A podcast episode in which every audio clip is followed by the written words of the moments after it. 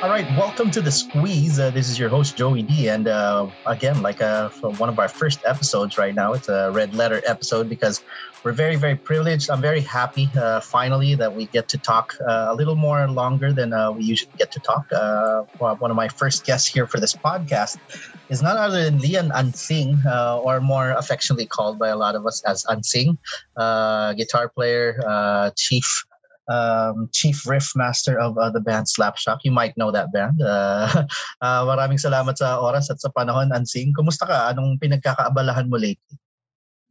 Uh, mga ganun pa rin na uh, mga kanta, songwriting, maraming naiwang music siya eh, si Idol.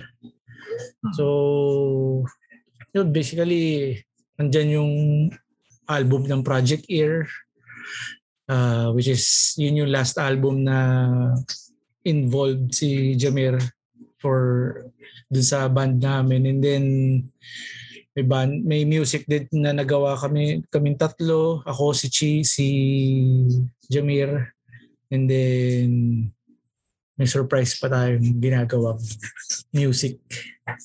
Stage um, um like I mentioned a while ago um ma, ma, it's easy to say, pero if you really think about it, ang tagal na pala nating magkakilala. Um, I remember one of my earliest memories of, of watching you uh, and the rest of Slapshot, of course. I think 19, kung di ako nagkakamali, 1998 or 1999 sa Mayrix. Uh, that was one of my earliest memories ng uh, watching you on stage. I think naka-strat ka pa ata uh, nung panahon oh, yun. First guitar ko eh. Uh, Strat. First guitar ko, it was, uh, ang brand niya, ano, Sun, S-U-N-N. So Strat copy siya.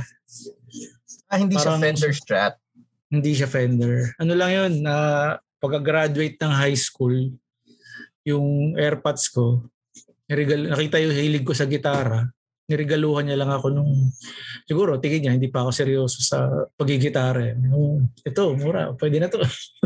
Try mo yan. Harang ganun. May kasamang amp na maliit. Same brand din. Nung nakita yun ni ano ni Francis Reyes sa ano sa tracks nung nagre-record kami. Sabi niya, "Uy, parang hindi ko maalala uy, Indian guitar or Arab, Arabian guitar, parang ganun na. Alam niya yung brand eh. Eh ako naman nun, bata pa, may gitara lang ako na, ano yun, six string. Nagre-record ka sa tracks, parang, alam mo, malupit yung studio, may reputation siya, so parang, alam mo yun, parang bata ka lang na may gitara talaga, na ganun yung dating. Well, speaking of bata, uh, per- perfect segue. Uh, balik tayo in time. Um, do you remember the first time na, ano yung earliest memory mo ng may nadinig ka bang piece of music, may nadinig ka bang kanta, ano yung parang humuli sa'yo na, na, na, na moment? Naalala mo pa ba yung moment na yun na kung nadinig mo yung kanta ngayon parang, apo siya, uh, mag-aaral ako mag-gitara. Gusto kong mag gumawa ng music. Mm, kung pag-usapan natin siguro history ko sa music, ano eh, parang lumaki ko na may tugtugan, may live gig. Kasi yung family ng airmats ko, lagi ako, bata pa lang ako, nasa probinsya ako lagi. Doon, ano, iba yung live gig sa probinsya. May, mga ano kasi sila eh. Anong business probinsya? ng mga uncle sa Katanduan sa Bicol. So yung yung mga uncle ko, mga nasa piano service, piano building, sa piano, anything sa piano. Ganun sila. So sa probinsya may may piano, may nagbabaho de arco, lolo ko nagbabayolin. Tapos may maracas, may congas, ganung klaseng ano. So iba't ibang genre ng music. Kulang yung ano, kung nalala mo yung 1001 song hits. Naman. Kulang yun sa, ano, sa pinapat tinutugtog nila nun eh. So yun yung mga first na recall ko sa music and then since nasa music nga lahat, lahat ng airmats ko pati lahat ng kapatid niya marunong lahat magpiano, mag gitara, tsaka nasa tono kumanta. Hindi ko naman yun. Pero ganun nga sila. So nung yung isa kong tita, piano teacher naman siya, pagdating ko mga 5 years old, parang persahan mag-piano. so piano-piano ka naman nun. Twinkle, twinkle, little star, mga ganun. Pero hindi eh, naman formal lessons, like talagang ano lang. Kumbaga naglalaro, ganun. Medyo seryoso actually, pero tita ko, ano, formal yung tita ko magturo kasi teacher talaga siya. Nang, nagtuturo talaga siya ng music. Yung mga ano, parang by the hour na pumupunta sa mga bahay, mga ganun. Hindi ko alam kung ano mga tao, kung may tawag ba dyan. Basta, yun, siya nagtuturo sa akin. Eh, lahat ng punta kong bahay ng mga tito-tita ko, puro may piano. So, no excuse ka. Pag weekend, elementary ako, doon ako. Okay, upo. Pupunta yung tita ko doon na nagtuturo. Kulang na lang, may pamalo sa kamay, pero buti hindi ko naranasan. So, yun yung unang ano ko. Tin- tinaray akong pagbasahin ng sheet music. Ah. So, nung elementary ako, wala, wala pa ako interest. And then dumating yung high school. Nainggan nyo naman. Alam mo yung pag high school ka, mga barkada mo. Pagka may grupong mahilig sa banda, may grupong hip-hop, mga ganun. Nandun ako sa banda. Oo, oh, mga ganun. Nandun ako sa ano, mga nagigitara. So, eh yung isa kong kaklase, sweet child of mine. Ay ko, ang sarap tingnan nun ah. ang galing oh, di ba? Ang sarap tingnan eh. So, paturo naman yan. Baka kaya, parang kaya ko eh. So, ironically, parang first week, natutunan ko yung intro ng Sweet Child. Tapos, yung isa kong classmate, tinuro agad sa akin, ano, nakita ko naman nagpipik. Ano naman yan? Parang gano'n naman. Paid to black naman yung tinutugtog, Metallica. So, yung first hihirap, hihirap agad ng mga inaaral mo ah. Hindi naman buo eh. yung ano lang, shit child yung intro lang. Tapos yung paid to black, yung yung yung country style na ano na, blocking na. acoustic part lang, yeah. Oo, yun na, yung acoustic. So yun yung first two rips na natutunan ko talaga. So as far as hindi yung Enter Sandman eh. Yun talaga eh. Yung Enter Sandman, naririnig ko lang. Alam ko, second year high school ako nun. Eh. So, na-enjoy ko lang yung music na yun. Kasi, yung mga, kung babalik ulit tayo, yung mga uncle ko naman, alam ko yung 107 dati, ano yun, FRC. Parang folk, rock, and country music. Before, so, laki no? naman ako. 70s yun, sa Led Zepp, mga Hotel California, mga ganun naman yung tugtugan dati. Mga so na expose din ako sa ano sa mga mga tinutugtog nila Noel. Noel Kapangot. Yeah, ang ganda Oo, na. mga so pero wala nakikinig lang ako. Kasi no choice ka, yun yung pinapakinggan ng mga uncle mo pag nandoon ako sa bahay nila eh. Pag sa bahay namin, airmats ko din, yun din yung mga pinapakinggan niya. So, yun. And then nung high school yun, banda. Tapos sobrang bandang totoy pa talaga alam ko. E di, tara, tugtog. Alam, magja-jamming kayo dalawa acoustic guitar. Tapos may kakanta lang, may pumapalo lang sa hita. Ganun. Hmm eh parang nag-grow nun, alam mo yung era nung ano, hip-hop versus metal dati. yeah, the LA 105 so, ano, era. Oh, so pipili ka ng ano mo eh, nung kumbaga polarity. Masyado, magkaaway talaga dati. Pero nando kami sa banda, yung sa nung high school namin, uh, gusto niyo magtugtugan, so bala kayong mag-produce. Nag, kapag ka senior kayo, kayo nag-organize ng mga trip niyo eh, di ba? Sa school. So, nalala ko nun. Uh, yung ako yung amplif ay wala akong distortion pero basta rip ng Enter Sandman. Rock and roll lang. so tinugtog mo siya nung walang walang gain halos ganun. Totoo mo yung ah, para may punit. Para, para ano, mabasag. Classic. Oo. Eh maliliit. Maliliit lang yung amp so kulang din yung basag nun. oh, Basta rip na Enter Sandman. Oo, ganun lang. Tapos, ang nakakatawa nun, since yung grupo namin, lima, kami yung Metallica boys, merong mga ano eh, Eraserhead boys, may Nirvana boys. So kami Metallica, kayo huli kasi kayo pinakamabigat. Wala namang distortion.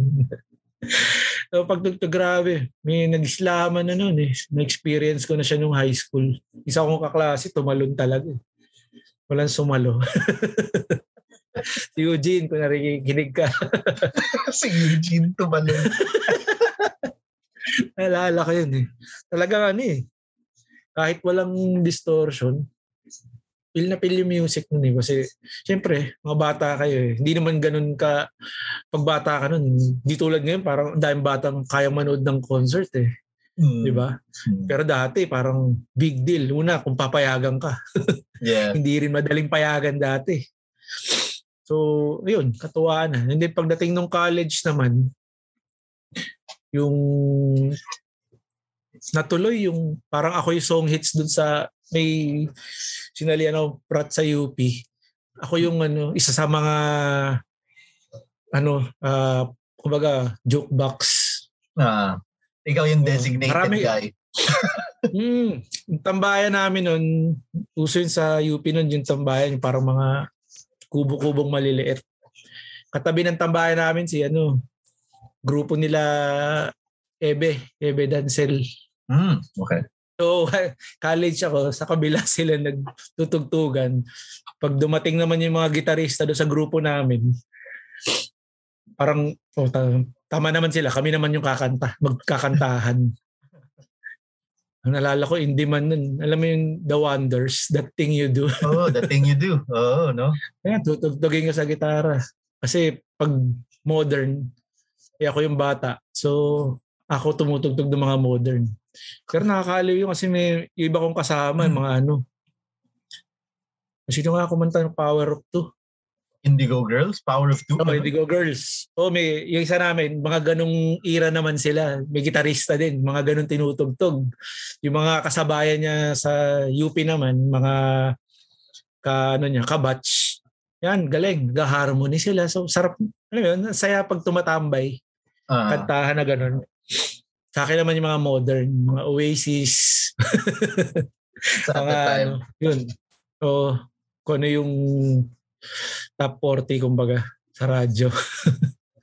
na, naaliw ako eh kasi ang, ang dami nating parallel. Although bihira tayo magkausap na matagal before. Pero uh, lagi tayo nakikita backstage or kung if it was a pulp thing or whatnot.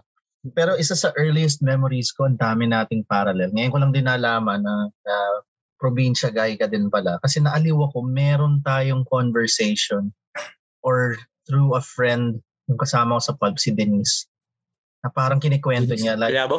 Oo, uh, si Malyabo na, hmm. alam mo mag-usap kayo ni Ansing kasi I think sumama siya sa inyo somewhere, nakitambay siya, tapos I think yung kwentuhan niya was everything from Gary V to at the time uh, at the time sumasabog pa lang yung Thursday yung yung taking back yung hindi pa siya tinatawag na emo or whatever sabi ni Denise alam niyo mm-hmm. kailangan niyo mag-usap talaga ni Ansing kasi pareho kayo nang pinapakinggan so naging advantage ba sa iyo yun na yeah, kagaya you were describing kanina, you were growing up na napapaligiran ka pala ng music. Um, mag, malaking advantage ba siya even though na nakilala ka sa, sa heavy music in general, kumbaga? Parang ma siguro to describe myself parang mahilig sa music pero ang pinaka gusto kong tugtugin yung heavy. Alam mo yun? Mm-hmm. Tapos the rest ng genre na pinapakinggan ko is depende na lang sa mood ko. Parang ganun na lang. Mm-hmm. Pero gusto ko tugtugan talaga. Mga heavy. Metallica talaga kinalakihan ko sa tugtugan. Eh. Mm-hmm. Yung talaga yung alam mo yun, ma-adrenalize ka na pag master of puppets, mga ganun. Kahit pa ba sa iba yung Enter Sandman, eh, malupit talaga yun. Uh, talaga yun, ano eh. Ah, ganun talaga siya kahit na madali siya eh. Uh, pero doon sa mga pinapakinggan, anong ibig sabihin ng advantage ba na ano? Like, nag, alam ko naggamit, kasi uh, like, uh, while talking about Slapshot, eh, diba, parang nag continually nag-evolve yung sound nyo ever since. Um, mm. Siyempre, nung simula, you were, you were creating an identity na as a, as a rap metal group.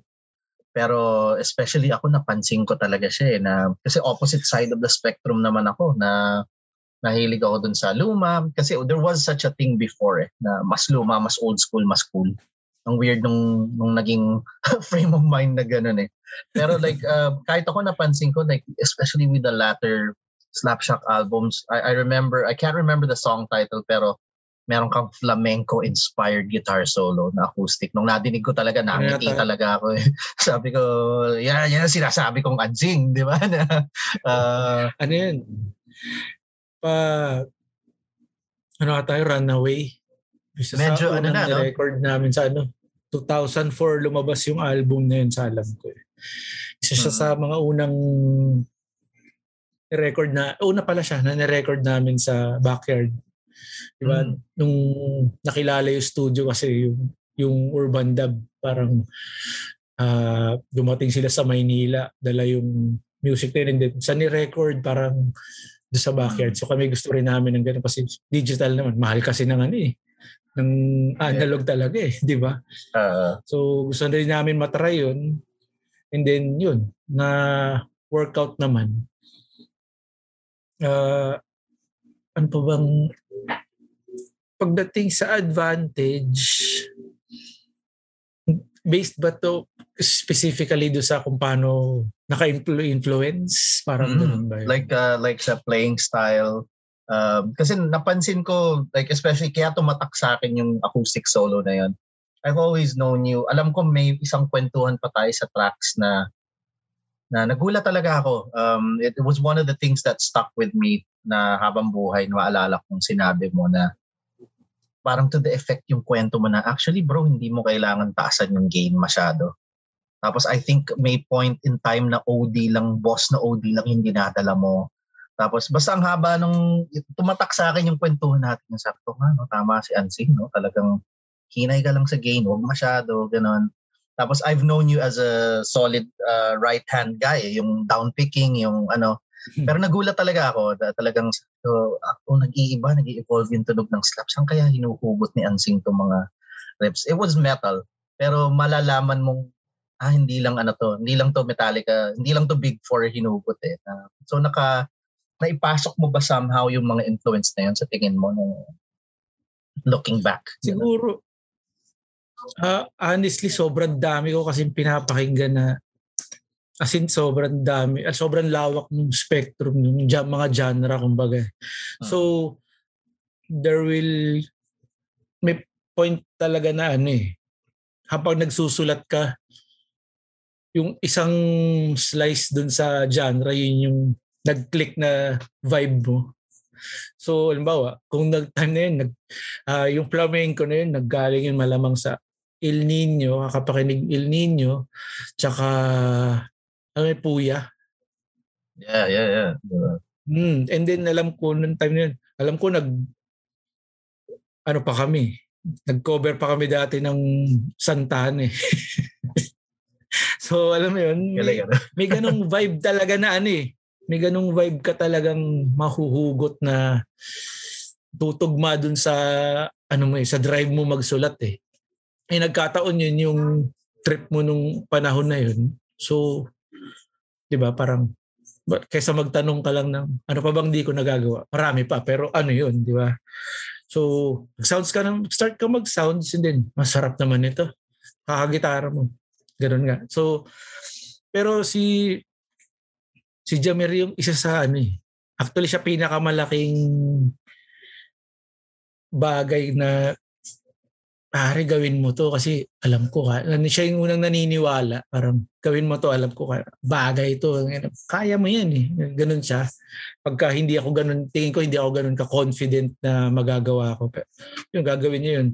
Tsaka dati na ako kinukulit nun mag-solo, ayoko lang talaga. Ang kulit nun. Tapos magse-second emotion si Chick. So parang, ah, ayoko. Mas gusto ko yung texture ng sound parang gano'n na lang. Pero yun nga, nangyari pa rin siya. Kasi doon na kami sa Cebu, yung nakalimutan ko yung pangalan ng may-ari no, mismo ng Backyard Studios. Eh. Meron naman siya, Harana at ay pangalan ng guitar. Hmm. Ang ganda nung ano eh. Ganda nung action. Sabi ko, uy, okay to ah. So, nakakatulong din mag-inspire para magawa nun. So, pagdating namin doon, yung kagad, pinapractice ko yung nylon kung paano mag ano. Kasi, uh, ano ba to? Style no doubt ba to na pinipik ko? Ano, dad- daliri gagamitin ko. Parang ganun. So, try ko muna daliri. Eh, nakaya naman. So, at least kahit pa paano legit yung pakiramdam ko. Parang ganun siya. Well, rewinding Pero, ng konti, I, I'm always curious kasi like uh, like um kasi basically magkakabatch tayo eh. Uh, I remember yung mga challenges, basic challenges talaga nun. Well, number one kanina na pagkwentuhan natin. Um, yung yung gear, yung gitara. Um, it's not easy to get like a good guitar kaagad biglang sisimula. Number two, naging supportive ba yung you know, people around you, your family, ano. Naalala ko kasi, kaya ako natatanong, alam ko dati medyo bad bird talaga yung magbanda eh. Kasi gagabihin ka. Um, hindi wala pa yung reality ng ng Grab o ng ng taxi. Dati talaga mm. bus ka lang, ganun. Del- Delix talaga siya. Like, kung uuwi ka, pwede kang masaksak or whatnot. Mm. Um, pangalawa, it wasn't considered as a real job eh, na ano, na, na, nakakuha ka ba ng support like uh, from from the family, from ano, like ano yung mga pinagdaanan mo like that when you were first starting to nung nag-a-attempt ka na na mag- maging professional musician talaga by career?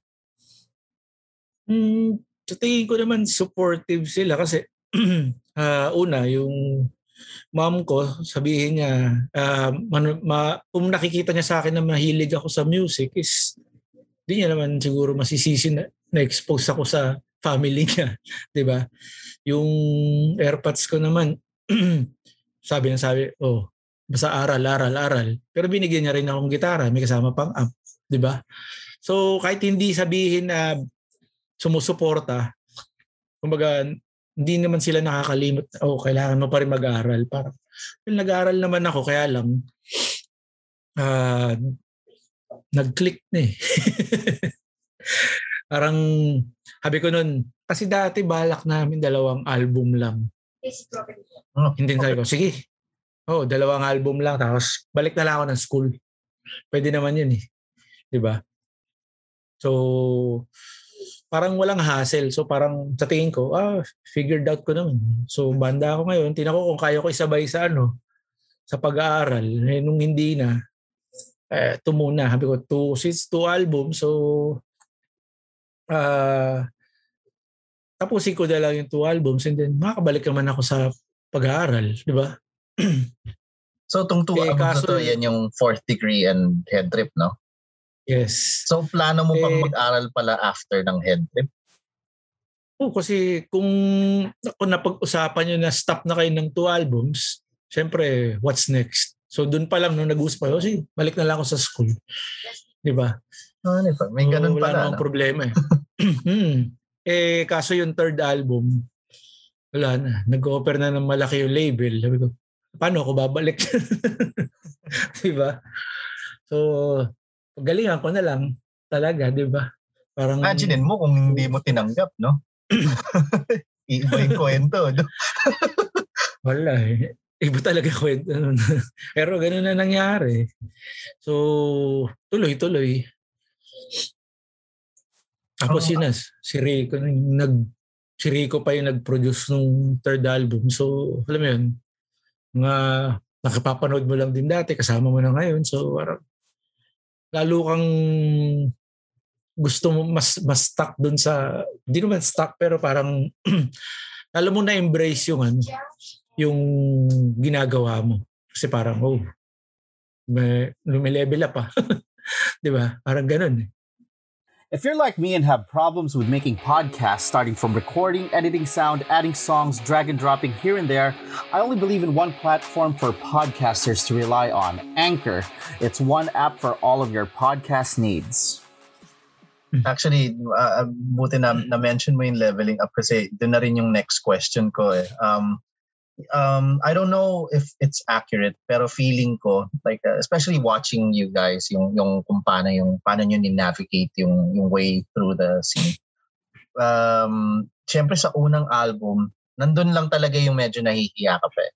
Diba? Yung parang, yeah, album namin, sana magustuhan nyo. yung, yun yung frame of mind mo, tapos conscious ka pa yung second album talagang dumadami yung shows. Um, pansin ko din talaga noon, busy kayo. Kahit saan ka tumingin, nandun kayo, tumutugtog. uh, gabi-gabi.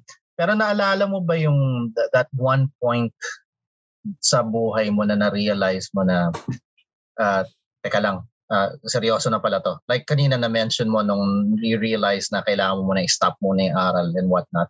Ano yung mga senyales na doon mo na-realize na talaga na ay puta, hindi na laro-laro to. Parang kailangan ko na talaga, yun nga, quote-unquote, kailangan ko na palang galingan to. Uh, may nakasalalay na actually. Ano yung mga ano, mga pangyayaring nag medyo naparealize niya sa iyo na na oh shit, hindi na laro to? Mm, honestly speaking, parang wala eh. Kasi parang mindset ko nga nun, 'di ba? Start natin dun sa dalawang album. After nito babalik ako school. Which is para sa akin very doable. So nung nag-third album, So after nito, pwede pa rin ako bumalik kasi one year apart lang yun. So kaka, kumbaga yung growth no exponential na pataas na ganun, nabibisi ka din, nawawala na sa isip, sa, nawala na lang sa isip mo na, wala, may tugtog, may tugtog, may tugtog, may tugtog, ganun. Gawa kanta, tugtog. Parang ganun eh. Uh, Naging ganun na siya. Hindi, walang conscious, ma, hindi ako naging conscious na, ay seryoso na to. Parang, mm. hindi talaga ganun. Parang one day na lang, na, napag-usapan na lang namin na, ano, no? Gan, nangyari, no? Parang nangyari siya, no? Parang, uh, eh, hindi na, nalagpasan na namin yung point na, ah, kailangan na, ito na to. Hindi parang ganun, eh. So, naging issue ba siya ever sa bahay yung yung nung nag-stop ka ng aral? Uh, like like naging kwento, naging point of concern din ba siya uh, or ano? Parang di naman kasi uh, yung family naman ng airmats ko is natutuwa rin sila kasi alam mo yun, may pamilyang nakikita sa TV. may music video ka, parang may tumutugtog. Music inclined sila eh. So, na-appreciate nila na nasa music ako. And then, di ba, parang, alam yun, nandun sila din sa mundong yun para siguro wish nila ganun din, may, may ganung eksena, pero nakita nila sana appreciative na lang sila na yun, parang fun. Ewan ko. Basta ganun eh. Wala akong, wala akong naramdaman na nag, naging hassle sa family side? Na, na, natatawa ako minsan tig yung usapang banda at family. Kasi syempre ano not not uh, sa bawat musikero naman yung mga pamilya hindi sila ganun ka uh, well versed kung kung ano ano. Kumbaga iba-iba yung interpretasyon ng tao pag sinabing banda. Like I remember si Ermat uh, pag pinapagalitan ako ni Ermat pa tugtog ka ng tugtog sa banda mo. Hindi ko naman napapanood sa TV yan kailan ka ba tutugtog ng ASAP or kailan ka ba tutugtog uh, yung, yung ganun. Uh, was it hard to explain or, oh. or alam na may, may clue na rin ba sila na ah si Ansing yung banda niya mabigat uh, sa ganitong eksena si Ansing or or was it something na medyo inayaan mo na lang din? uh, well, medyo ano eh, parang tulad sa'yo na hindi nila pa, actually yung sa side ng mother ko, mas nakakaunawa sila eh. Basta music yan, masaya ka ginagawa mo, parang masaya din sila. nag enjoy sila. And sa family naman, ng, sa airpods ko naman, yung airpods ko yung tulad dun ng ganun. Yung parang, oh, wala yan, hindi kayo nag, ano, nag-aasap. ganun tipo. ganun eh. Pop, tingin niya na malak na banda talaga na okay. Parang doon siya exposed naman. So, hmm. di, alam mo yun, ay, hindi kami magaganon talaga. Parang ganun. Okay na kami dito sa ano, sa mga tugtugan na pinupuntahan namin. Mm-hmm. Parang ganun lang. Hmm. Nung was uh, again when when when Slapshot exploded, I I think one of the most pinag-uusapan lang namin ni Vernon the other day. One of the most photographed and one of the most frequent covers ng ng pulp magazine noon was, was Snapshock. Um, and you know, um, nag nag-start basically uh, during that time, parang it was seen as yung, yung music na yun as a trend. uh, uh, everyone predicted na ah it's a trend uh, iikot din yung panahon pero surprisingly looking back parang hindi nawala yung hindi nawala yung slap uh, and you never strayed. Nag-experiment kayo nag-evolve yung music but you've always stayed true dun sa sa roots ng music ninyo. What was it uh, of course, a lot of people ang nasa utak nila is, you know, slap, sobrang successful, sobrang, alam mo yun, sarap ng buhay, uh, maraming myth eh. Pero was there a time then, uh, like, what were the challenges na naaalala nyo na, were there times na din na naisip nyo na, shit, hirap na ito ah, parang, kaya pa ba? Dumating ba yun sa point in time? Kasi I think everyone has a, you know, if you reach that certain level, a lot of people think na, oh, sakit ng buhay ni Ansing, dali lang lang lahat, kahit ano gusto nila, kahit sinong papatay nila, pwede. uh, pero dumating ba yun yung, ano, dumating ba yung point na yun na, na like the early challenges uh, of, of Slapshack? Ano yung mga naging main challenge? Ano ba?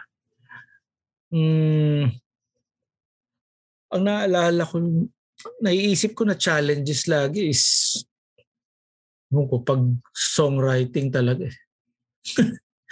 uh, parang paano mo i-reinvent na naman yung slap. So nakasalalay yun sa uh, ano ba? Uh, basta yun eh. Kumbaga, uh, alam ko, ikaw yung isa sa mga ikaw rin yung isa sa mga nagsasabi na ano eh. Nagbago yung tunog nyo pero parang merong andyan pa rin yung slap shock flavor na hindi ma-explain. Parang uh-huh. sinasabi mong ganun.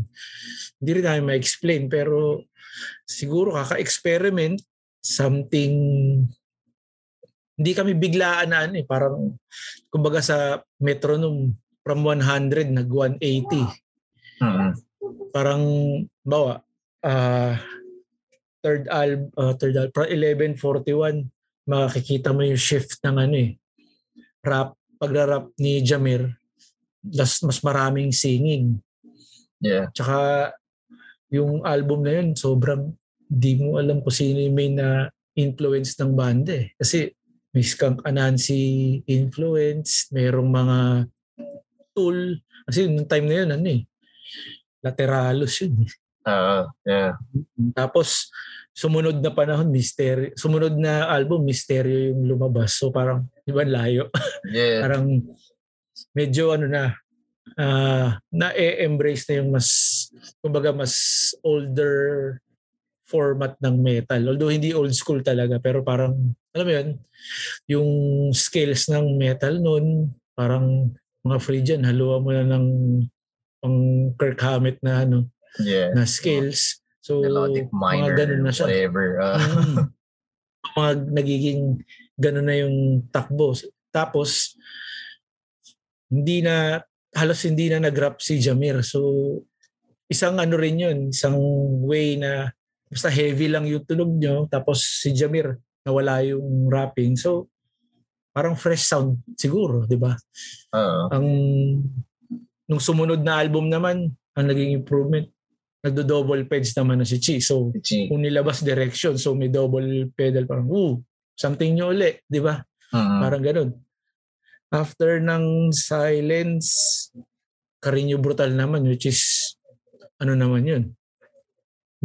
Talagang biglang mas heavy bigla.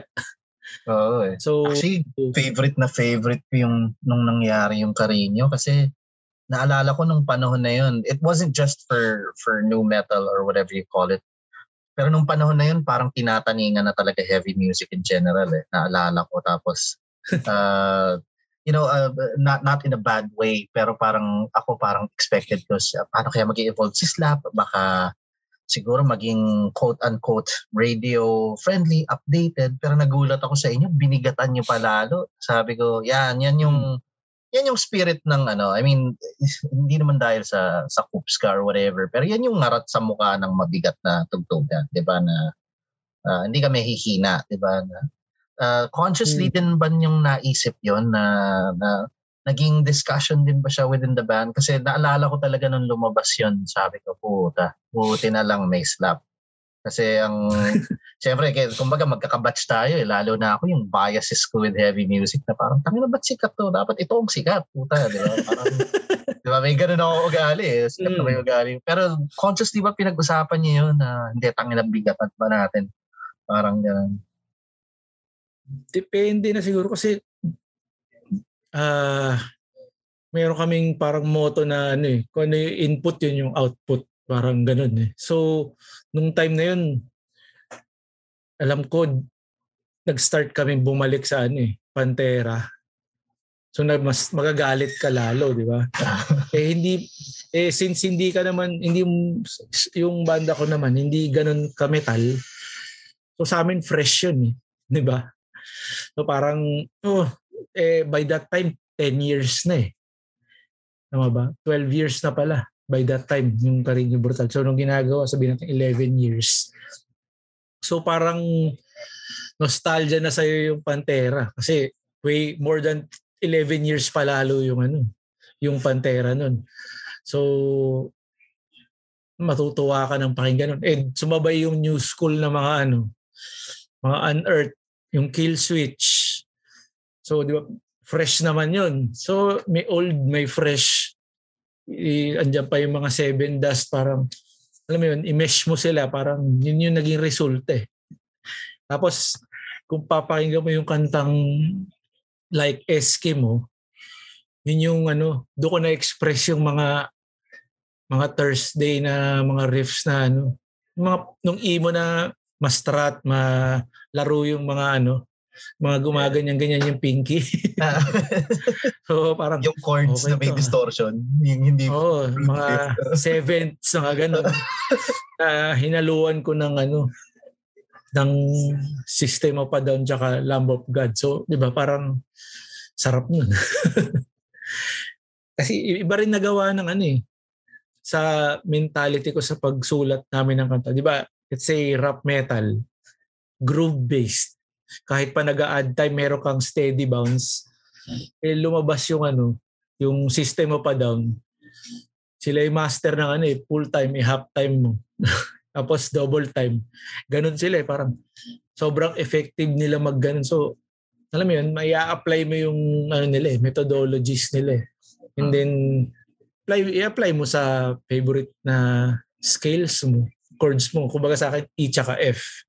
Yeah. Mga ganon. Eh di, hindi naman ganon yung ano eh, yung yung sistema pa doon. Pero gamitin mo sa'yo, eh, di ba? Kahit pag ganyan-ganyan ka lang ng chord, pag drummer lang magbabago, yung dalawang part na yun, makakabuo ka na. Pero syempre, maboboring ka naman. Ah, so, doon mo lalaruin. Eh, ikaw naman nagsusulat, so, ah, ito gagawin ko. Chi, gawin mo nga to. Ganto ka. Hmm. So, mga ganun. Siya, vibe naman din siya. Tsaka, yun nga, mag-ano pa rin, si Jamir pa rin, pupush pa rin. Kasi unearth, ang hirap nun eh. Di naman, Ah. diba, di naman ako shredder type na gitarista.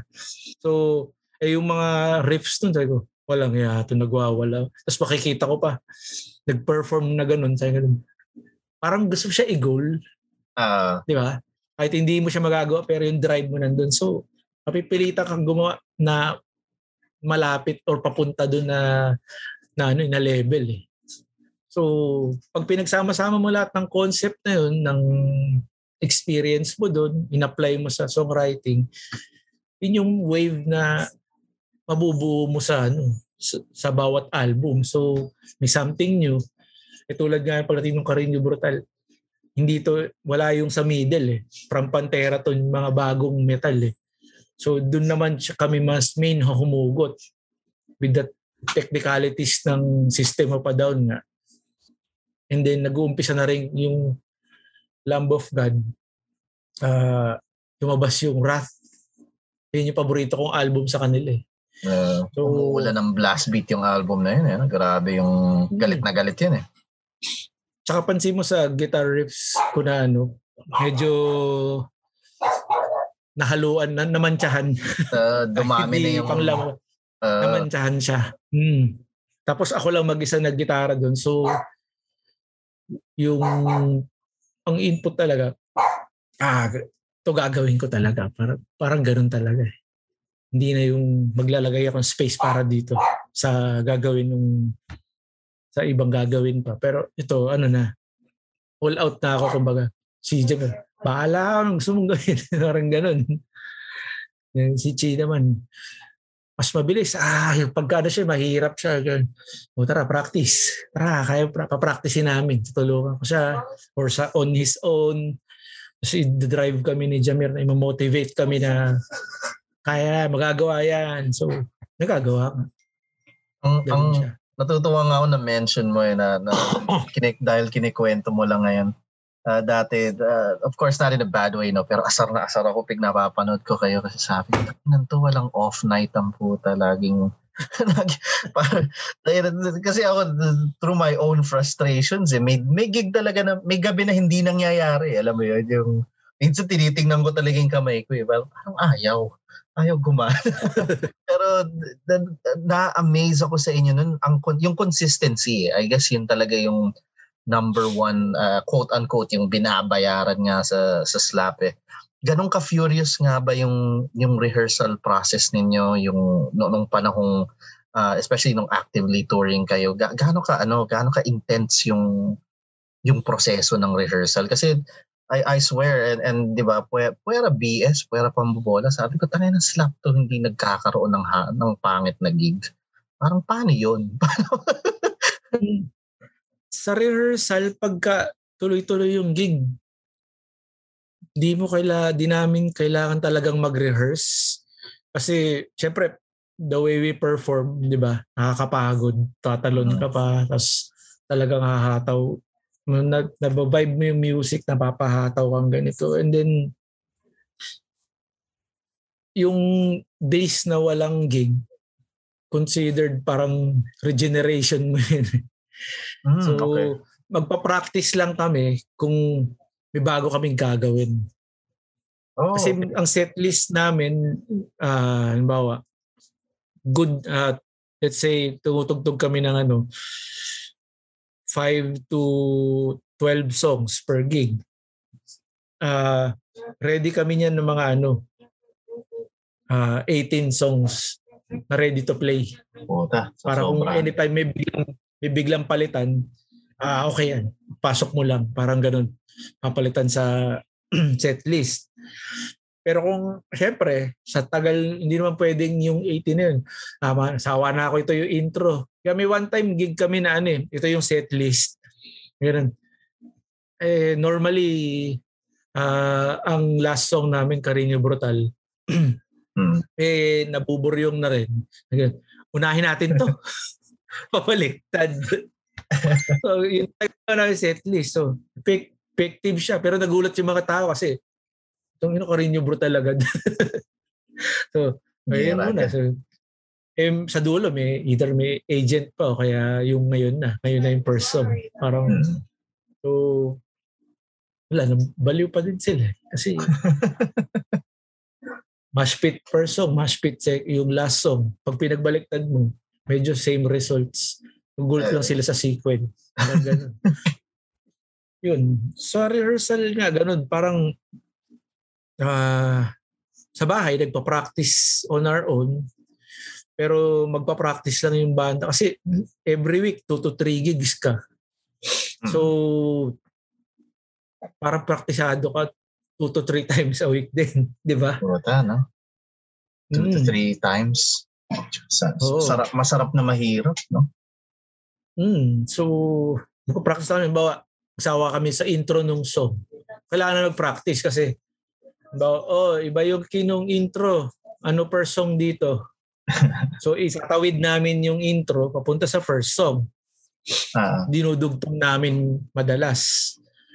So pag nagbago yung isang song, oh ito pang intro, ito dapat itong dalawang kanta lang yung pwede na i-intro natin. So may ganun way. So kailangan practicein din yun for this week. Ano. Tapos yun, naluluma naman yung mga intro eh. So stuck ka doon, ganyan ganyan.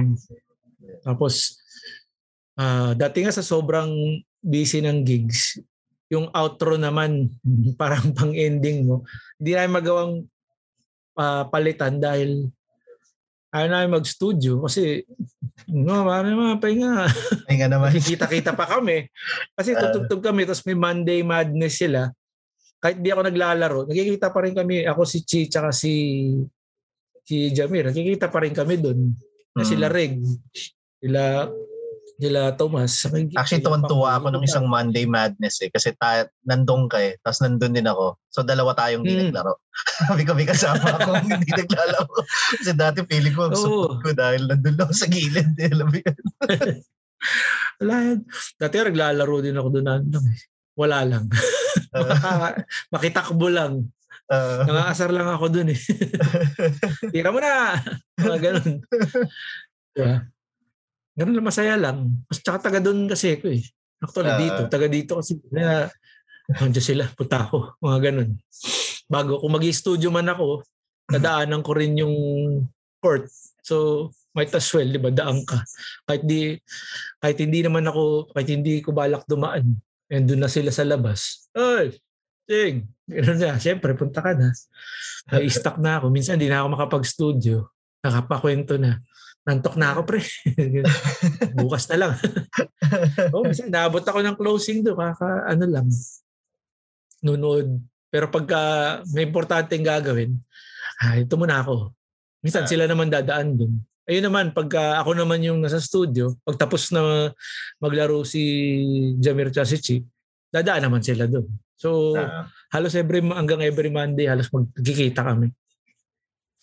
Na, the one thing na laging napag-uusapan, I'm sure you guys know, uh, uh, kumbaga aware naman kayo, pero especially among musicians, especially among uh, musicians na may plano din, na may gusto maabot, uh, yung the the quote unquote dati parang ang hirap pag-usapan eh. Pero the quote unquote the business side of of uh, yung pagiging banda um I think it's safe to say na well number one napatunayan ng slap na legit career siya eh, na, na, na, na kaya mo siyang kaya mong mabuhay sa pagiging banda uh, more importantly napatunayan din talaga ng ng ng banda nyo yung is hindi mo kailangang quote unquote tumugtog ng bagay na para benta lang. Pwede mong tugtugin yung gusto mong kanta at the same time mabubuhay ka.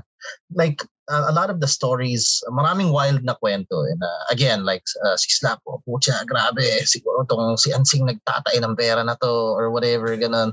Kapag uh, masarap siyang chismis eh, alam mo yun, uh, siguro, siguro binili na nila yung, ano, yung, yung UP Fair, whatever, yung mga ganun ka-wild. Pero, di ba, parang, uh, well, sarap siyang pakinggan. Pero like, um, when it came to the business side, um, again, uh, some one thing na na-admire ko talaga sa inyo is na, na, na-navigate nyo ng maayos eh. Uh, ano, ano yung parang like, what was the converse? Napag-usapan nyo ba siya formally or na-figure, paano nyo siya na-navigate to the point na komportable kayo na, na, na na you had people backing you up tapos uh, it got to the point na komportable kayo like like how comfortable was comfortable nung panahong kumikita kayo like uh, nakabili ka na ba ng private island mo noon or like like gaano ka komportable yung komportable Uh, masasabi kong very komportable siya. Mm, okay mga time na yun. Uh, tawag dun. nahalata ko siya sa mga gitara mo eh. sabi ko tayo na mahal tong gitara sige gitara, ando doon. Tapos, uh, ako more on sa ano ko nag nagpupun yung mga ah, tawag dito nagre-reset. More on madalas pagda-drive ako dito sa sa dagat. Yung anytime lang hindi ka Ah, mag-iisip. Alam mo yun pwede mo siyang gawin. Tapos uh, and syempre nakakapag trip ka sa iba't ibang lugar sa iba't ibang bansa na alam mo yun hindi ka kakabahan na baka mawala ka kung anong mangyari sa'yo. Ah, baka mamalimos ka. Yung mga ganong tipo. Ah, Mga lugar na halimbawa Dubai, Singapore, or sa US, mga mahirap mawala doon. ah, Pero hindi yeah. ka kakabahan. Meron kang ano, means, meron kang pampakomportable. Yun ang term natin. Uh, naalala mo ba yung sa stay mo doon? naalala mo ba yung unang binili mo doon sa na syempre a, a lot of your first na kinita paychecks ano yan eh parang pambawi dun sa mga investment mo. So hindi counted yung unang paycheck eh. Pero like naalala mo ba yung yung yung paycheck na yung unang binili mo na parang kung hindi mo na naabot yung point na yun, hindi hindi mo bibilin. Naalala mo ba yung unang purchase mo na ganun? Hmm, hindi ko sure kung sa hindi ko naman bibili. Pero isang major, first major purchase talaga namin, lahat kami bumili kotse. Oh wow, okay. Hmm. Medyo malaki. So, no? Oh, sin lahat parang statement siya and motivation siya na parang, oh, kung panghihinaan ka ng loob, parang, teka, nangyari sa akin to, ha? parang, di ba, motivation siya na, ah, ina, lalo ko pang pagbubutihin to, mga ganong bagay. Ah, Hmm. anong anong kotse binili mo nun? Nung Sa akin nun, ano ba uso nun? Hindi naman sa talagang uso, pero Lancer. Sila Ah, puro okay. mga hatchback.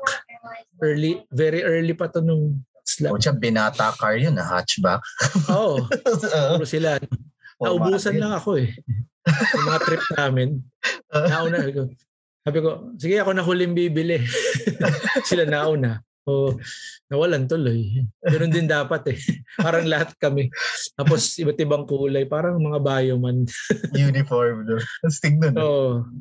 Hmm. Eh, Ano, okay anong naman. panahon to? Like, anong album tong Hatchback? Ano? Uh, was this, ano na? Head trip pa lang ba to? Or Head, ano, before 1141. Oh, head trip.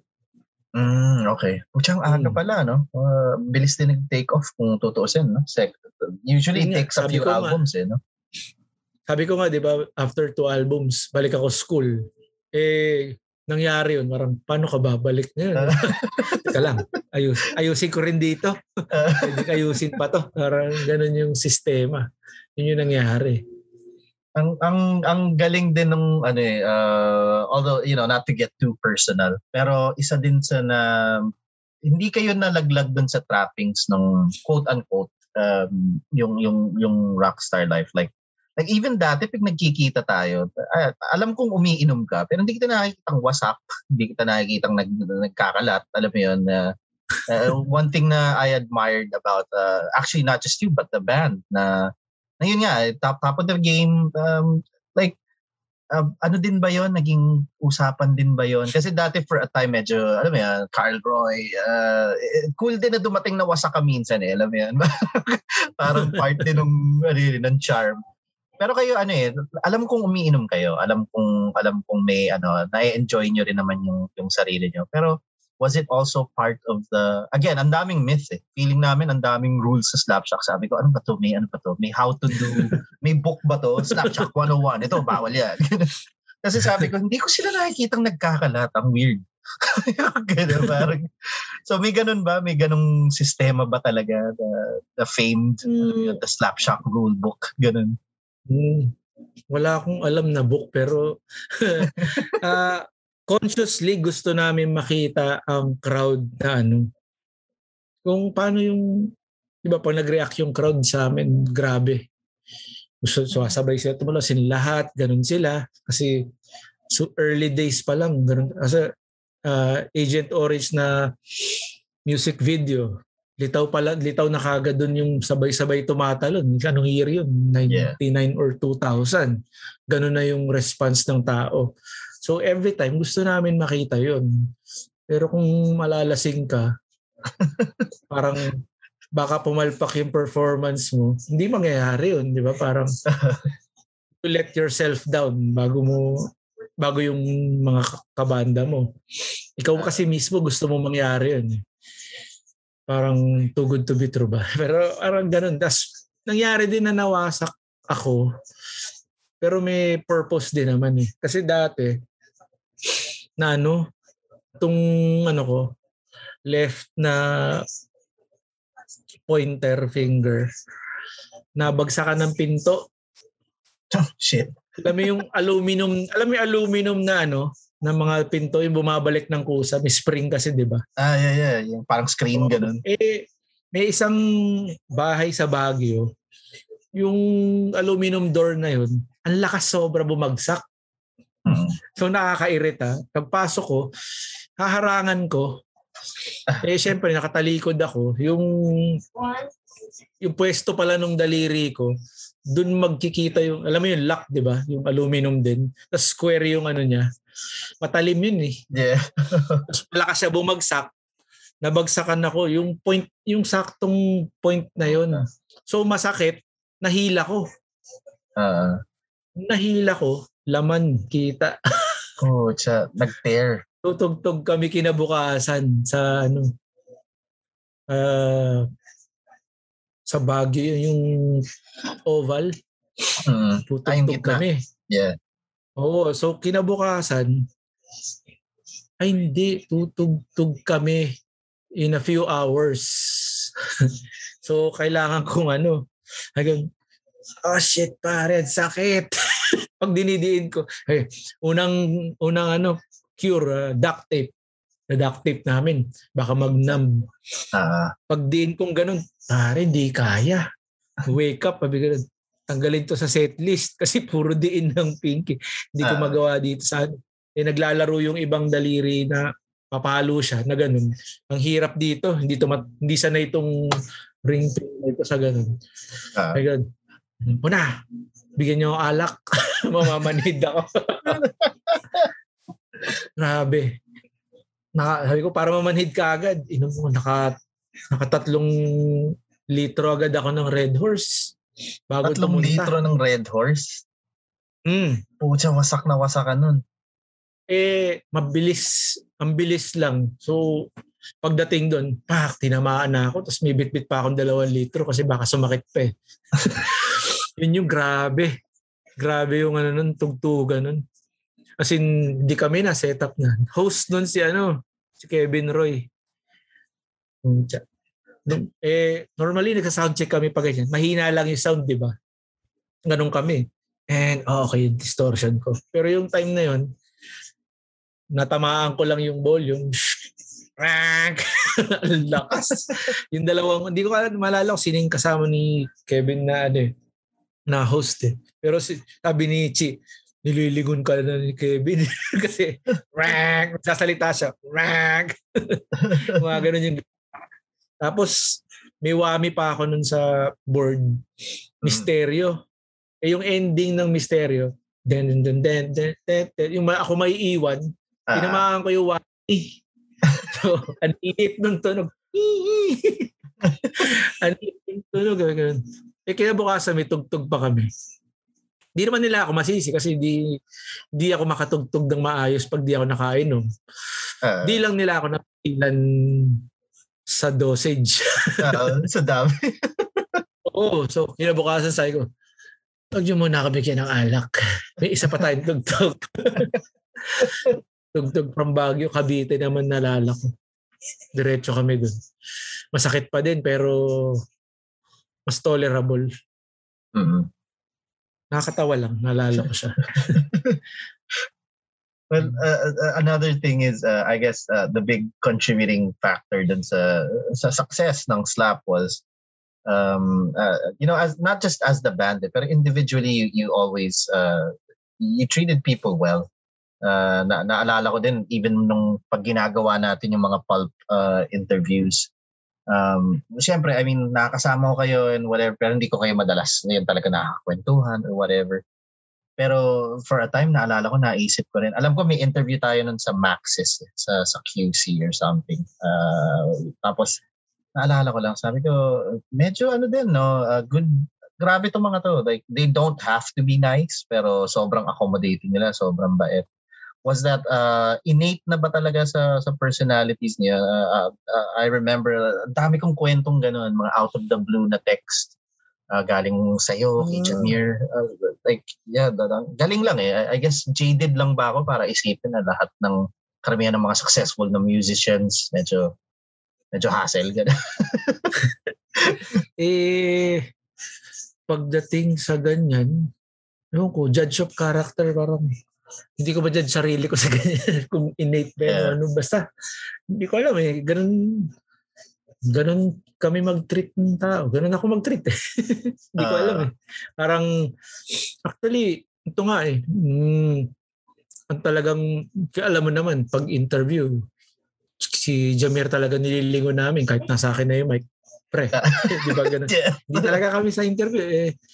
Ewan ko, si, syempre, nung na nangyari nga, eh, ewan ko, uh, si Chim, hindi rin. So, ako naman ipapasa niya. So, for that short period of time, unti-unti, natututo ako makipag-usap Parang ganun yung nakikita ko sa, sa akin ngayon. Pero may hesitations pa rin kasi hindi pa rin siya natural sa akin. Eh, uh-huh. medyo napapadalas din kwentuhan natin kaya medyo komportable ako ngayon. diba? Tsaka medyo na, napag-usapan naman natin na casual and editable. so, alam mo yun, parang alam mo yun, nakakagaanan ko na ng loob. Pagka ganun eh, mas mas masalita na ako. Pero yung hmm. biglang may interview na ano, lalo na nung ano, di ba sabi ko, ma, inaasikaso ko rin yung Project Ear album. Yeah. Yun, Englishan yun. Shit. ah, pre, na, minsan alas 10. Woo. Yan talaga na-imagine mo, hindi ka sanay, ano to, mga January pa lang, may ganun na kami. February, hanggang February, March. So, mm-hmm.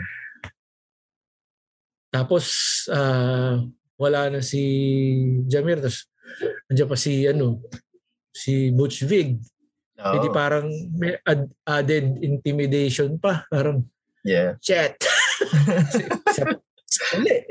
parang, ano na lang ako eh, parang wala eh, ako kailangan humarap. Parang nawalan ako no choice. uh, parang ganun bro. Parang kailangan eh. Parang basta ganun. Mm-hmm. Uh, nandiyan naman yung ano eh, may tiwala naman ako din sa mga kasama ko sa interview. Uh, kahit pa paano, uh, binibigyan lang ako ng slot sa kahit gusto nila ako magsalita pero alam nila moods na hindi talaga ako masalita. So kahit pa paano, mabanggit, makabanggit lang din ako sa interview, uh, pag-impart din ako kasi ako na lang yung talagang member nila dito sa Pinas. So parang ganoon din, unti-unti na may na-develop sa akin na ganun.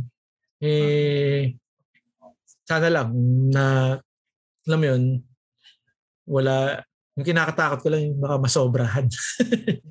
Hindi ko naman alam pero mukhang di naman. uh, mukhang di naman. Tego, hindi naman. Oo, so, mukhang hindi pa ako ganun ka ano, kakapal. Walang ganun. Mas gusto ko pa rin yung nasa, gumagawang kanta kaysa ini-interview, mas gusto ko pa rin siya. uh, pero to mukhang intinake ko siya na ano eh.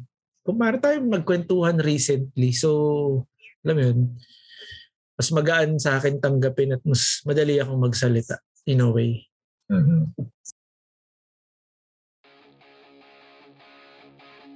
Anchor is free. It can be downloaded from the App Store and or the Play Store or accessed from the website www.anchor.fm. There's no need for complicated tools. You can immediately create a podcast and publish it. You can also share your podcasts on various platforms such as Apple Podcast, Spotify, Stitcher, and others. It's easier, right? Use Anchor. It makes podcasting easier.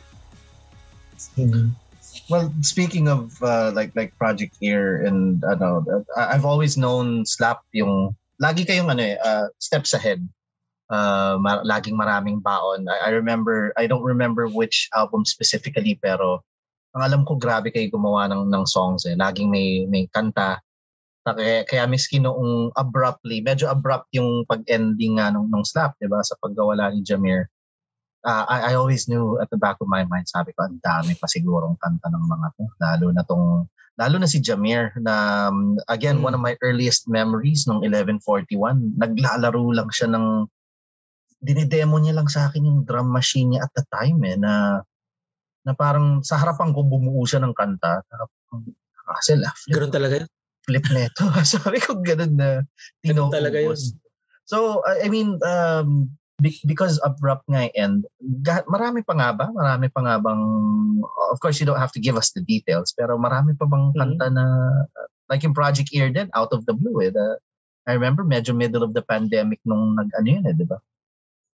Actually, yung Project Ear, ah marami na kaming na-record nun. Album talaga ang balak nun.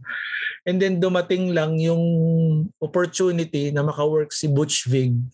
So gumawa kami ng isa pang kanta para para ano, Siyempre, para makakollab siya, makasama siya dun sa track na yon.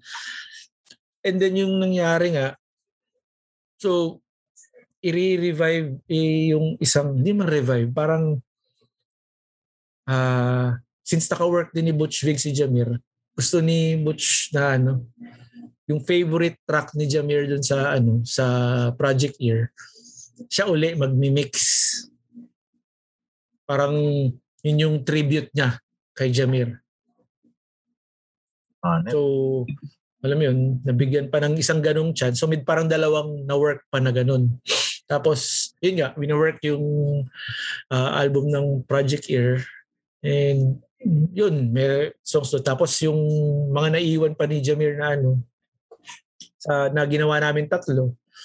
Ah, ah, tapos may solo pa siya nung tao. Kasi pandemic, lalo siyang maraming nagawa. mhm. Di ba? Actually, kung nasisave pa namin yung files ng mga iba namin nagawa nun. Actually, meron pa eh. Hindi ko lang maalala kung saan yung ibang files eh. Pero kasi, sanay na kami ng ganun. Kung gumawa kami ng for this album, parang di na namin siya kinikerry sa susunod na album kasi na-outdate na eh, nalulumaan na kami parang Oo. after one or two years parang sawang-sawa ka ng pakinggan yun. yeah. Hindi, may, may bago eh. May bago akong feel, di ba? Parang yun lang gagawin mo. Mhm.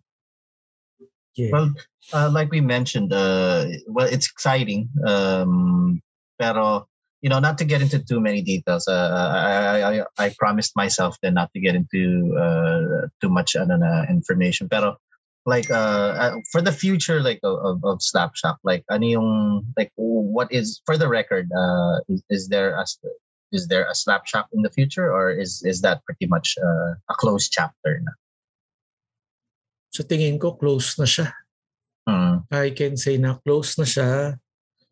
Hmm, siguro nabasa mo naman yun na talagang Ah, kin- kinlose na siya and hindi na rin ako bibigay ng ibang details para dun. Ayun na lang. ah. Patingin ko close na siya.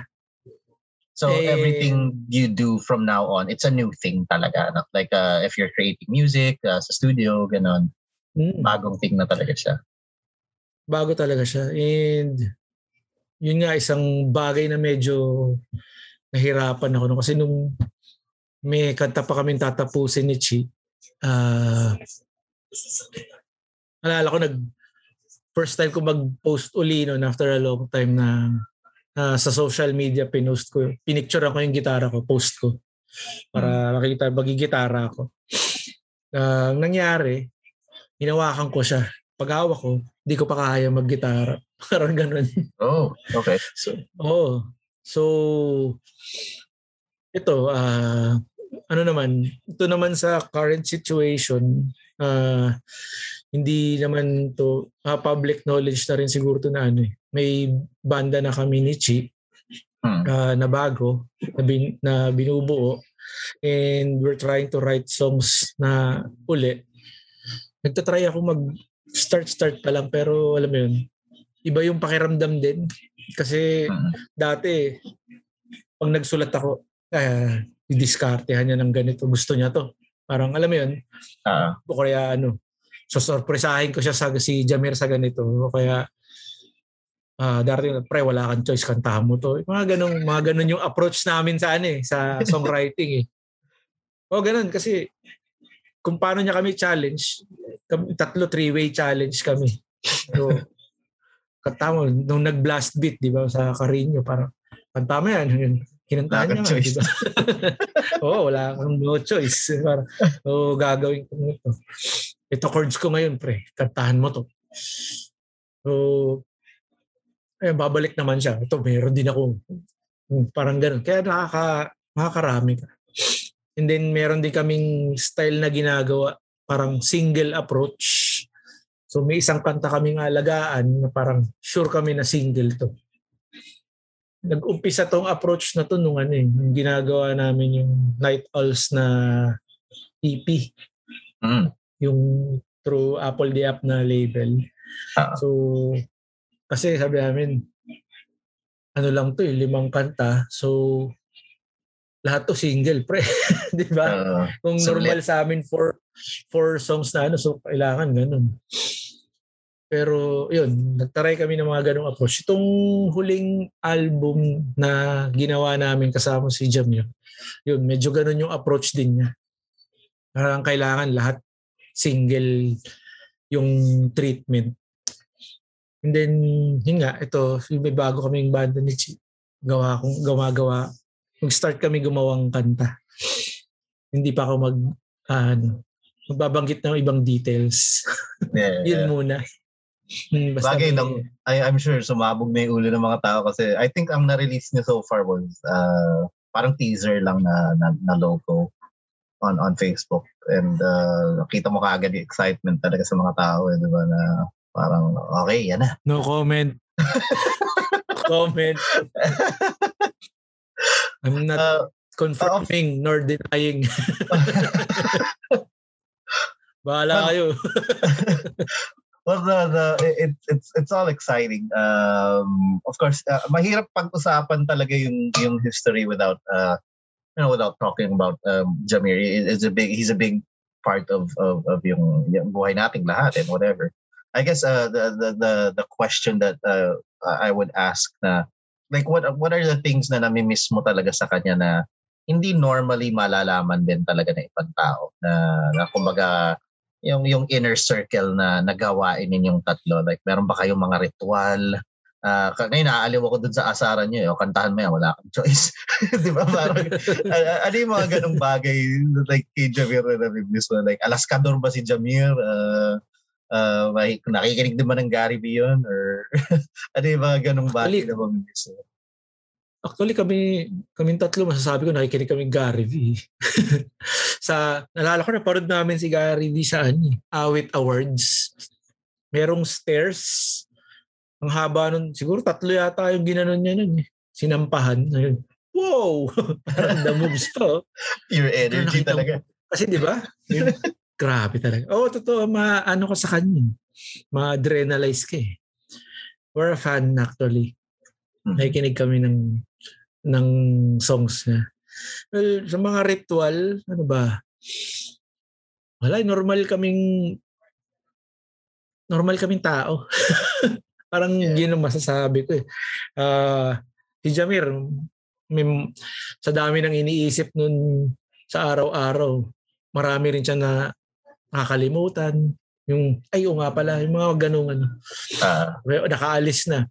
Kapamura na lang. Na, nag-uusap pa kami, tapos pareho namin nak- nakalimutan, magkasama na kami. Mga ganun. ah, mga ganun tipo. Mga tao rin, alam mo yun. Hindi Yes. ano. Merong actually Pag kami- meron kayong pagkakahawig ni Jamir eh. Uh, sobrang uh, although hindi hindi ko pa siya na-mention ko siya briefly. Meron kayong uh, sobrang parehong ugali ni Jamir na bigla na lang lumilitaw na like not in a bad way no pero like naalala ko one time uh, yung yung Jamir story ko was for some reason hindi siya taon-taon nangyayari pero may birthday akong isang birthday na medyo nahahassle ako sa buhay. Ah, alam mo na, angst, ganun. Feeling Mm. teenager, ganun.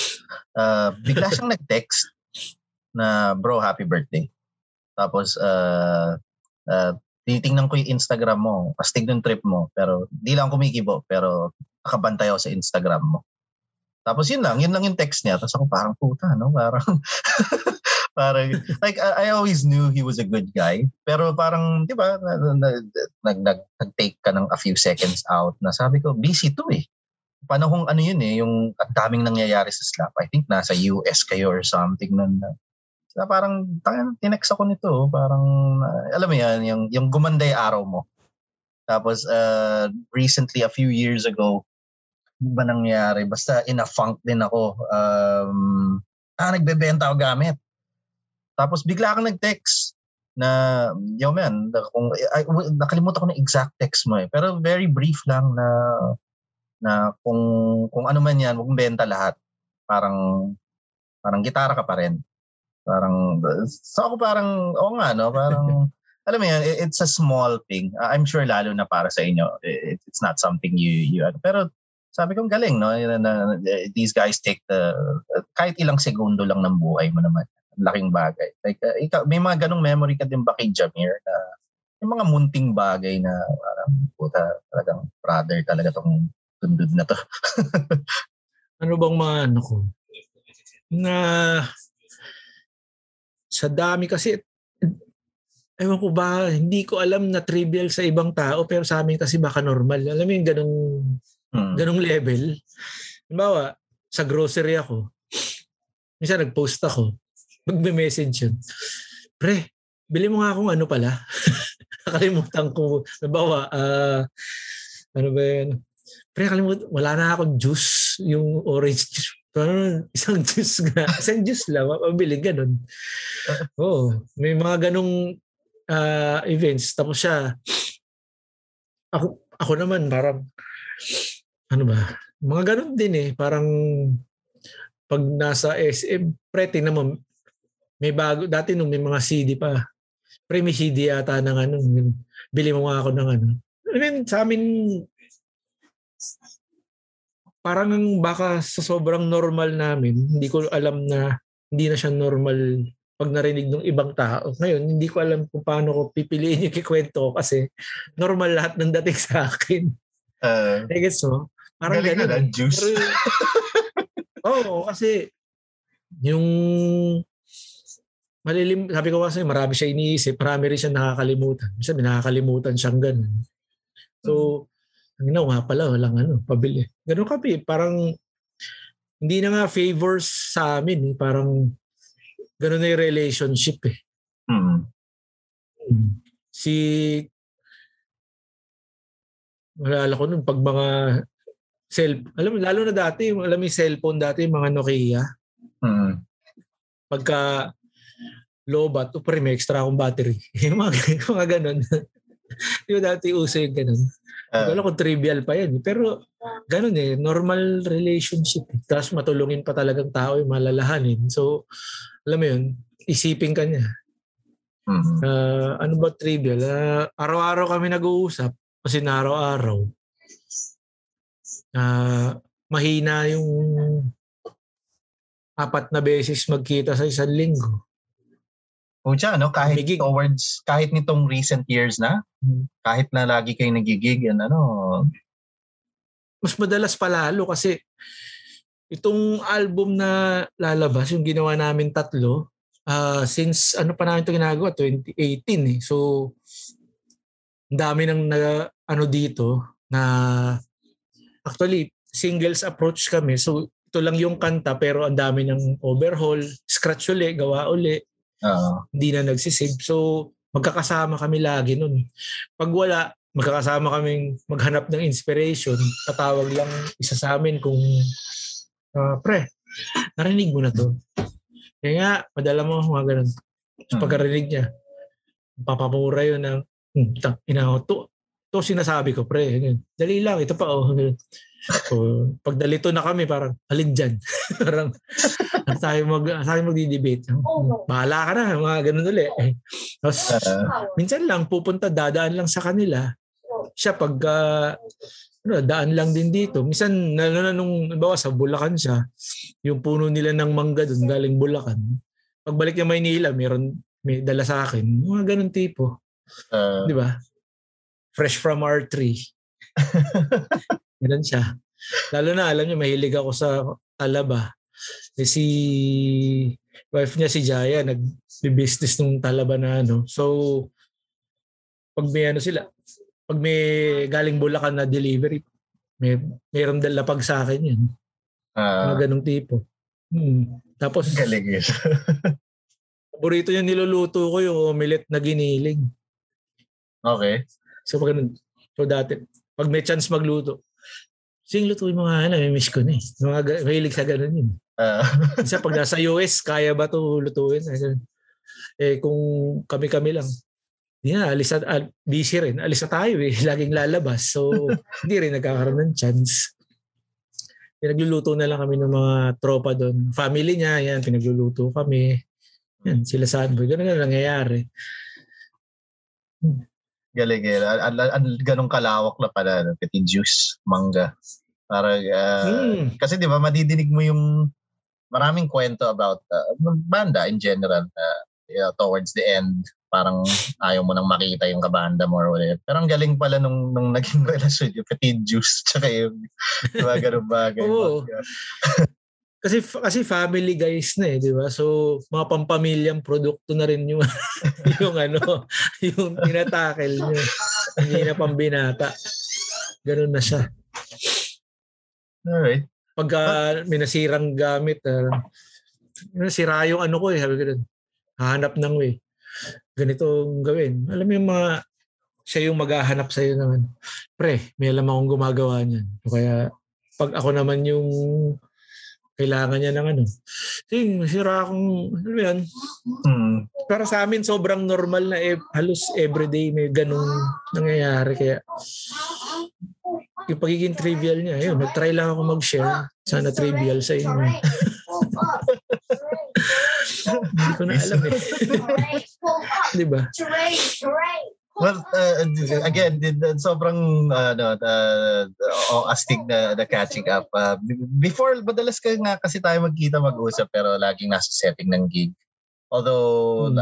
napapansin ko na rin before kahit backstage. Minsan kahit katutugtog nyo lang, uh, never kayo nagkulang na, oh, kumusta ka? Anong, anong bago sa'yo? And ano. So, it's it's one thing that uh, I really admired uh, when it came to to slap sa, sa inyong lahat, no?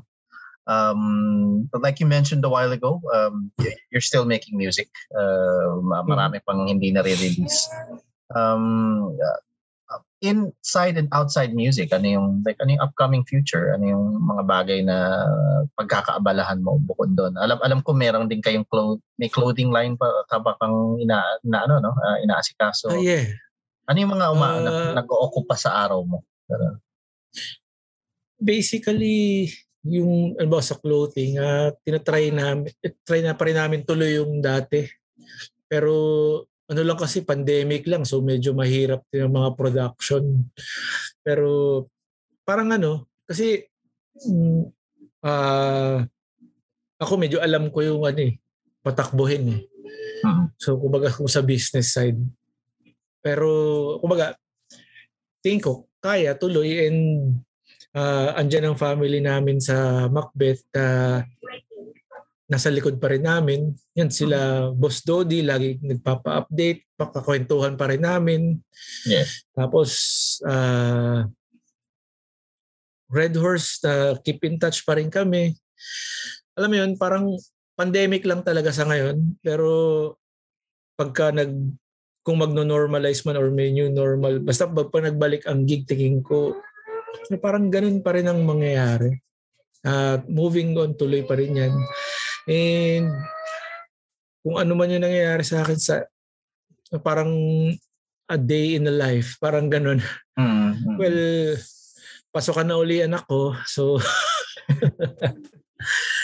eh, alam mo naman pagka, pagka ah, sa bahay nag-aaral, grabe. Yung pamilya rin nag-aaral uli. Sabi ko Yeah. nga, "Hira, di na nga ako nagtuloy ng school eh. Na pala babalik ako ng elementary. Babalik ako elementary. Tapos para siyang mas mahirap kasi parang mahirap lang gawin. Kasi Ah. gagawa ka nung homework o kaya activity, mga ganun. Panurin mo, turuan mo yung bata, semi-teacher ka, and then, ayun, na nag-aano rin ako eh. Na Nami-miss ko mag mga pictures, mga mag-photo, uh, photography, nami-miss ko. Hindi naman ako magaling, pero nami-miss ko yung tumitek. Tumitek. Para, mm, parang hobby lang. Para, yun yung ano ko eh, parang pag masasaturate ka sa puro music, syempre may stress din yan. Punta uh, ako sa photography. Ah, ibang medium. Creative pa rin, pero ganun. So, pati videography, medyo may onting alam tayo, may, on, may onting capabilities. So, may tinatry tayong gawin. Mm. And, yun, nag maganda rin na ano, uh, learn new skill in a way, di ba? Since uh-huh.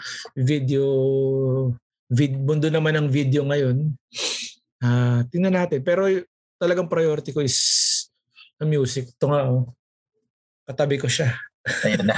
Uh, Andyan lang yan. Hmm. Kailangan nakalapag lang sila. And minsan nag-games. Mm. Kaya lang itong times na to medyo sobrang dami kong ginagawa kaya nahinto eh. Yeah. Pagka nung medyo patapos na yung album namin nila Jamir, bumalik yung kailangan ko asikasuhin sa Project Ear and then ito nga, yung bagong banda namin gagawin ko. Uh, Tapos, uh, yun, sa clothing, meron din. And nagpasukan na nga yung kids. So, alam mo yun, oras kailangan pagkasyahin din. So, busy, busy din. Nice. Nice. Mm. Well, uh, as a parting shot, um, again, it's it's if not the first episode, it's going to be one of the first episodes ng ano like uh, I'm sure a lot of people nakaabang. Uh, there are certain details na hindi uh, hindi rin muna natin ya no as of this uh, release. Uh, pero yeah, um, basically, uh, are there people you want to shout out to, or um, is, is, uh, what can you uh, leave us with? Anong information ang pwede mong i-reveal at the moment? Uh, I know uh, by the st- by the time this comes out, uh, nakalabas na yung single ni, ni Jamir, yung posthumous single niya, yung uh, Paraiso. Um, pero what else? What else can people expect? Uh, the record. Oo. So, so nadinig Pwede. nyo na. Amin na lang yung single. Sa amin muna. Kasi medyo mahaba yung span niya eh. So, basta yun yung isa sa mga wini-work ko ngayon. Kasi tutok ako ngayon doon. Pag nakwento ko sa'yo, maunawaan mo kung doon mo siguro maunawaan kung gaano ka-busy ngayon. Nice. mm. Ibang Alright. venture siya pero music pa din. Pag enough mo na yung record. Sige. Kaya gawan ko na outro. Mm. Um, all right. So again, uh, thank you for uh, tuning in. Uh, this is uh, the squeeze. Uh, I'm not sure if this is the first episode, but it is definitely one of the first episodes. Again, thank you very much, kay Ansing, um, a long time. Uh, buti nakapag-catch up kahit paano. Uh, better circumstances, yes. less pressure, less busy. And uh, anytime, yeah, anytime. Tune in for more episodes of The Squeeze. This has been Joey D. Uh, thank you so much, guys.